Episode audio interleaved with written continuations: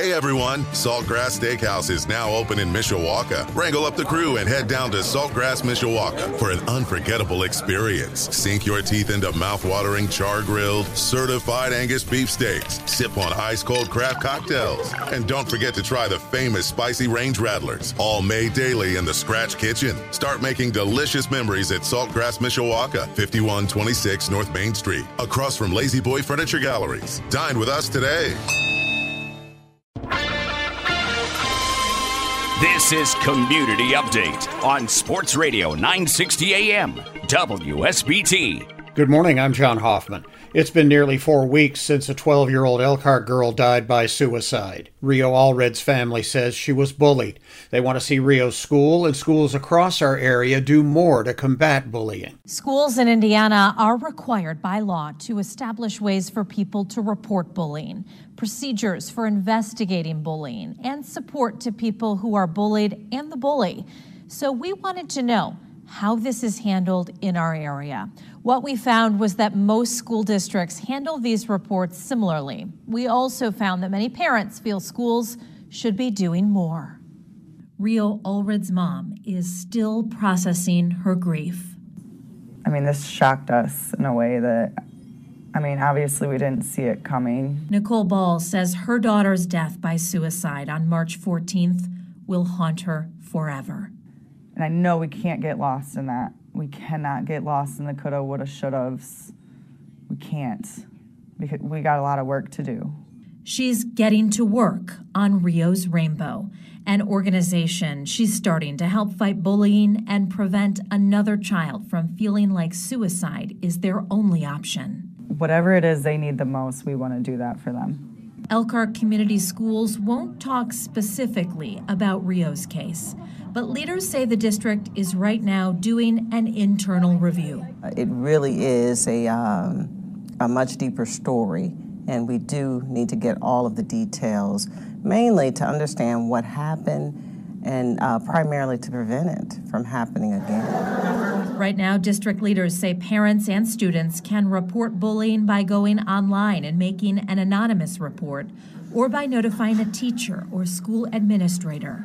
There are people at each school that are trained to investigate those claims and determine if they fit the state's description of bullying. Sarita Stevens, the assistant superintendent of student services, says most cases are conflicts, but some do fall in the category of bullying. That's why you have to investigate it and you have to determine what is what so you can do the right kind of intervention. And generally, we, we always get the parents involved because it's absolutely necessary to make sure that the behavior doesn't uh, happen again. Stevens says by law, the school district can't reveal the names of students or their resulting interventions, which is often frustrating for the person or families who've reported the incident. I know that that we get in a space where we don't want to have mercy on a student that is bullying, but uh, there are some things that that student also needs to learn. And so we do want to make sure that that uh, student also continues to develop and to develop out of that behavior so that they could become a good citizen. I'm a concerned parent. I'm a teacher. I'm a mother. Um, I just want to do something, anything that I can do. Lainey Kieft has just created the 338th chapter of Stand for the Silent. It's a national organization that helps prevent and stop bullying. Kieft herself is a bullying survivor. I can absolutely identify with the hopelessness and the the pain and the fear and the shame and just all the different feelings that a lot of our junior high and high school and probably even elementary students are experiencing. And now she's trying to help her own child through a bullying situation. In fact, her daughter just switched school districts to get away from a similar problem. What I worry is that in a junior high setting, there are so many students and so many issues that maybe there's a chance that in every building, every incident isn't necessarily getting the attention it deserves. And Kieft isn't the only parent who's reached out to WSBT with concerns.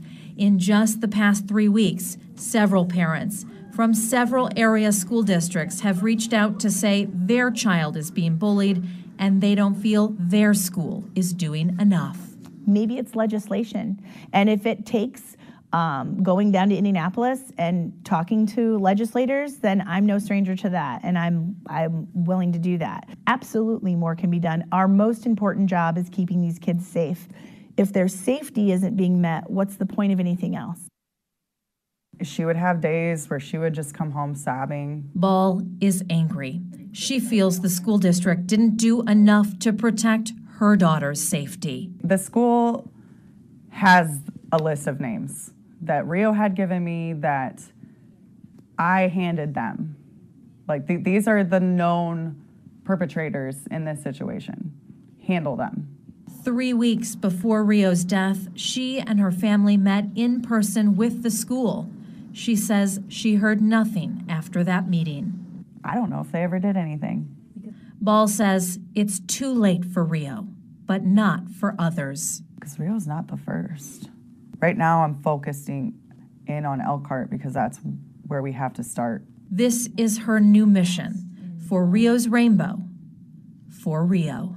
WSBT 22's Kristen Bean reporting. Hundreds of jobs are open across northern Indiana amid a worker shortage, and yet there are also people, including some college graduates, having trouble finding work. I talked with a recent college graduate who says even with a degree, there are certain employers still wanting years of on the job experience. Because a lot of people are, um, you know, wanting that years and years of experience, which I don't have at this point. Uh, so that's a very difficult for me right now, as I'm sure a lot of other people are just graduating. Ashley Stewart is entering a job market unlike any other. The demand for staff is high, but there are still some barriers for both workers and businesses. The, the trades are becoming um, more and more sparse. So many of us that have been in the trade for 40 plus years are, are looking to retire, and we need the younger workforce to come in and to pick up the ball and carry forward. Even the largest meat manufacturing company in the country is having trouble filling positions, saying if they don't have the workers, it'll take longer for people to get things like bacon. So, our facility um, on a daily basis is anywhere between 180,000 pounds to 215,000 pounds of, of bacon per day. There are a number of reasons why it can be hard to find staff. More people want a better work life balance, along with factors out of a company's control like housing and childcare. So we're looking at a shifting culture, a shifting culture of a, a work life balance. And TSA does offer that. They offer a work life balance. Uh, you come to work, you do your job, you go home, and you be with your family. Businesses are now embracing new tactics to get workers on their team from recruiting on social platforms to raising wages. Well, we've been scouring social media. We send out uh, referrals. We we uh, we look at Indeed and and try to find all those work platforms, and that's why we're here today.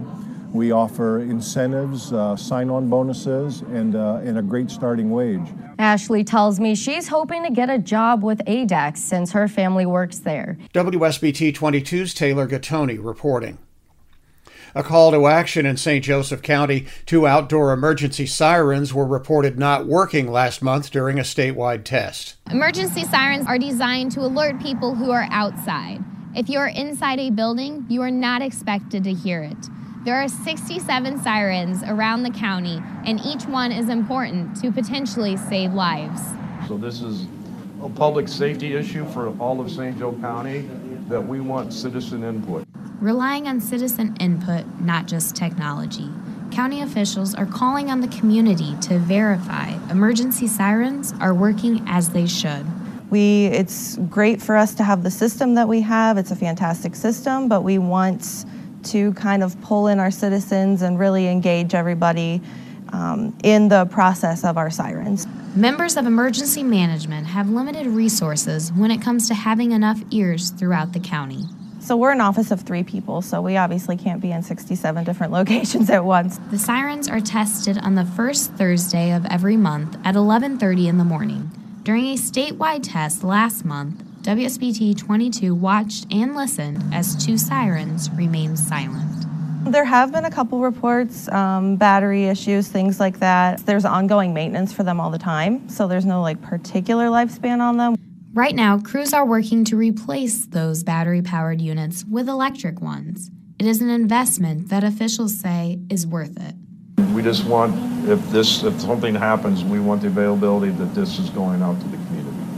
And the plan for community involvement does not end there, with leaders considering the role of a siren captain. Find somebody that lives close, hey, would you like to volunteer to be our person for 30 seconds, one day out of the month? And I don't think people would have a problem with that. But for now, they're asking for everyone to do their part and help keep themselves and neighbors safe. Call us if you hear them, call us if you don't hear them.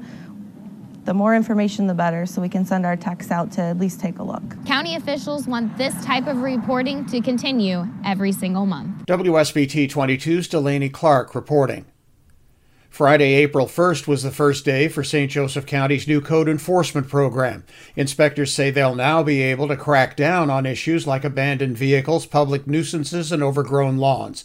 As soon as the system went online, there were a couple of hundred complaints to start out with. Considering there wasn't a place to formally complain before, one of the inspectors says it makes sense there are so many. The floodgates have opened for the code enforcement inspector's complaint inbox. 4, 1104, 1050, 1042, 1034, 10. We got all of them. They're all in. Like, these are all the complaints that come through the website. These complaints will lead the inspectors to potential violations. Weil says they won't be patrolling people's yards, instead, only responding to serious complaints.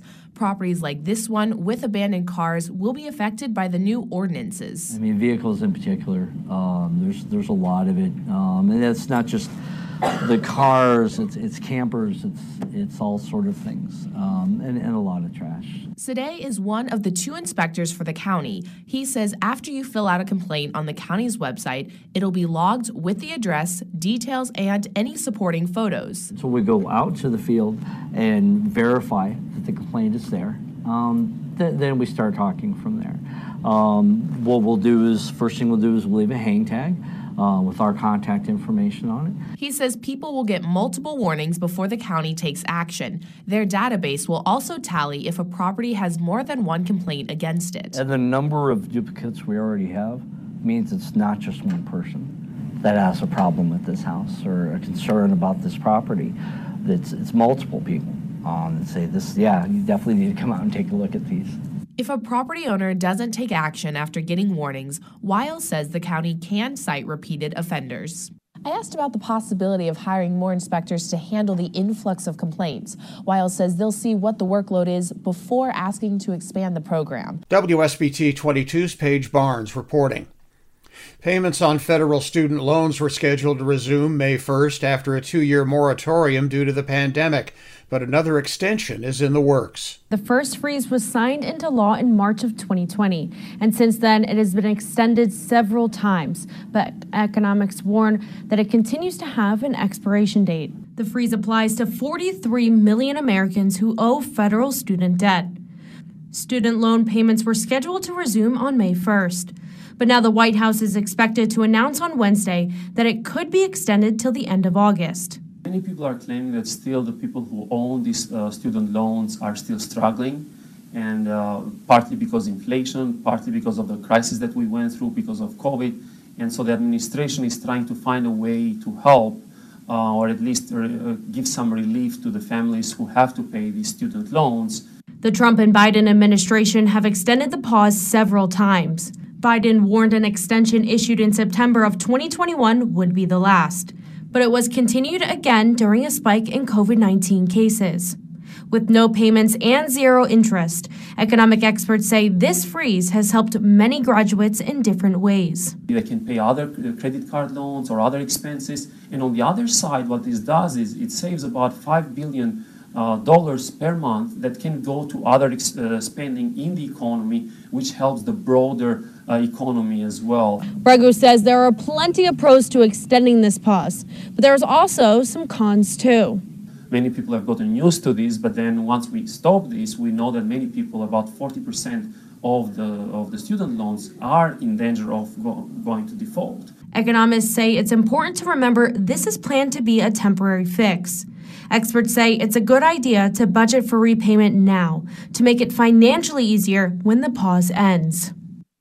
Now, while some Democratic lawmakers and advocate groups are calling for federal student loan debt to be canceled entirely, the Biden administration has resisted that pressure for now. WSBT 22's Ashley Dagger reporting.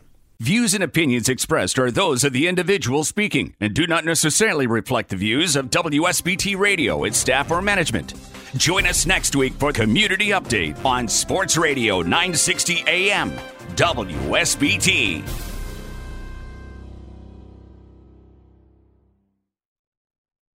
Hey everyone, Saltgrass Steakhouse is now open in Mishawaka. Wrangle up the crew and head down to Saltgrass Mishawaka for an unforgettable experience. Sink your teeth into mouth-watering char-grilled, certified Angus beef steaks. Sip on ice-cold craft cocktails. And don't forget to try the famous spicy range rattlers, all made daily in the Scratch Kitchen. Start making delicious memories at Saltgrass Mishawaka, 5126 North Main Street, across from La-Z-Boy Furniture Galleries. Dine with us today.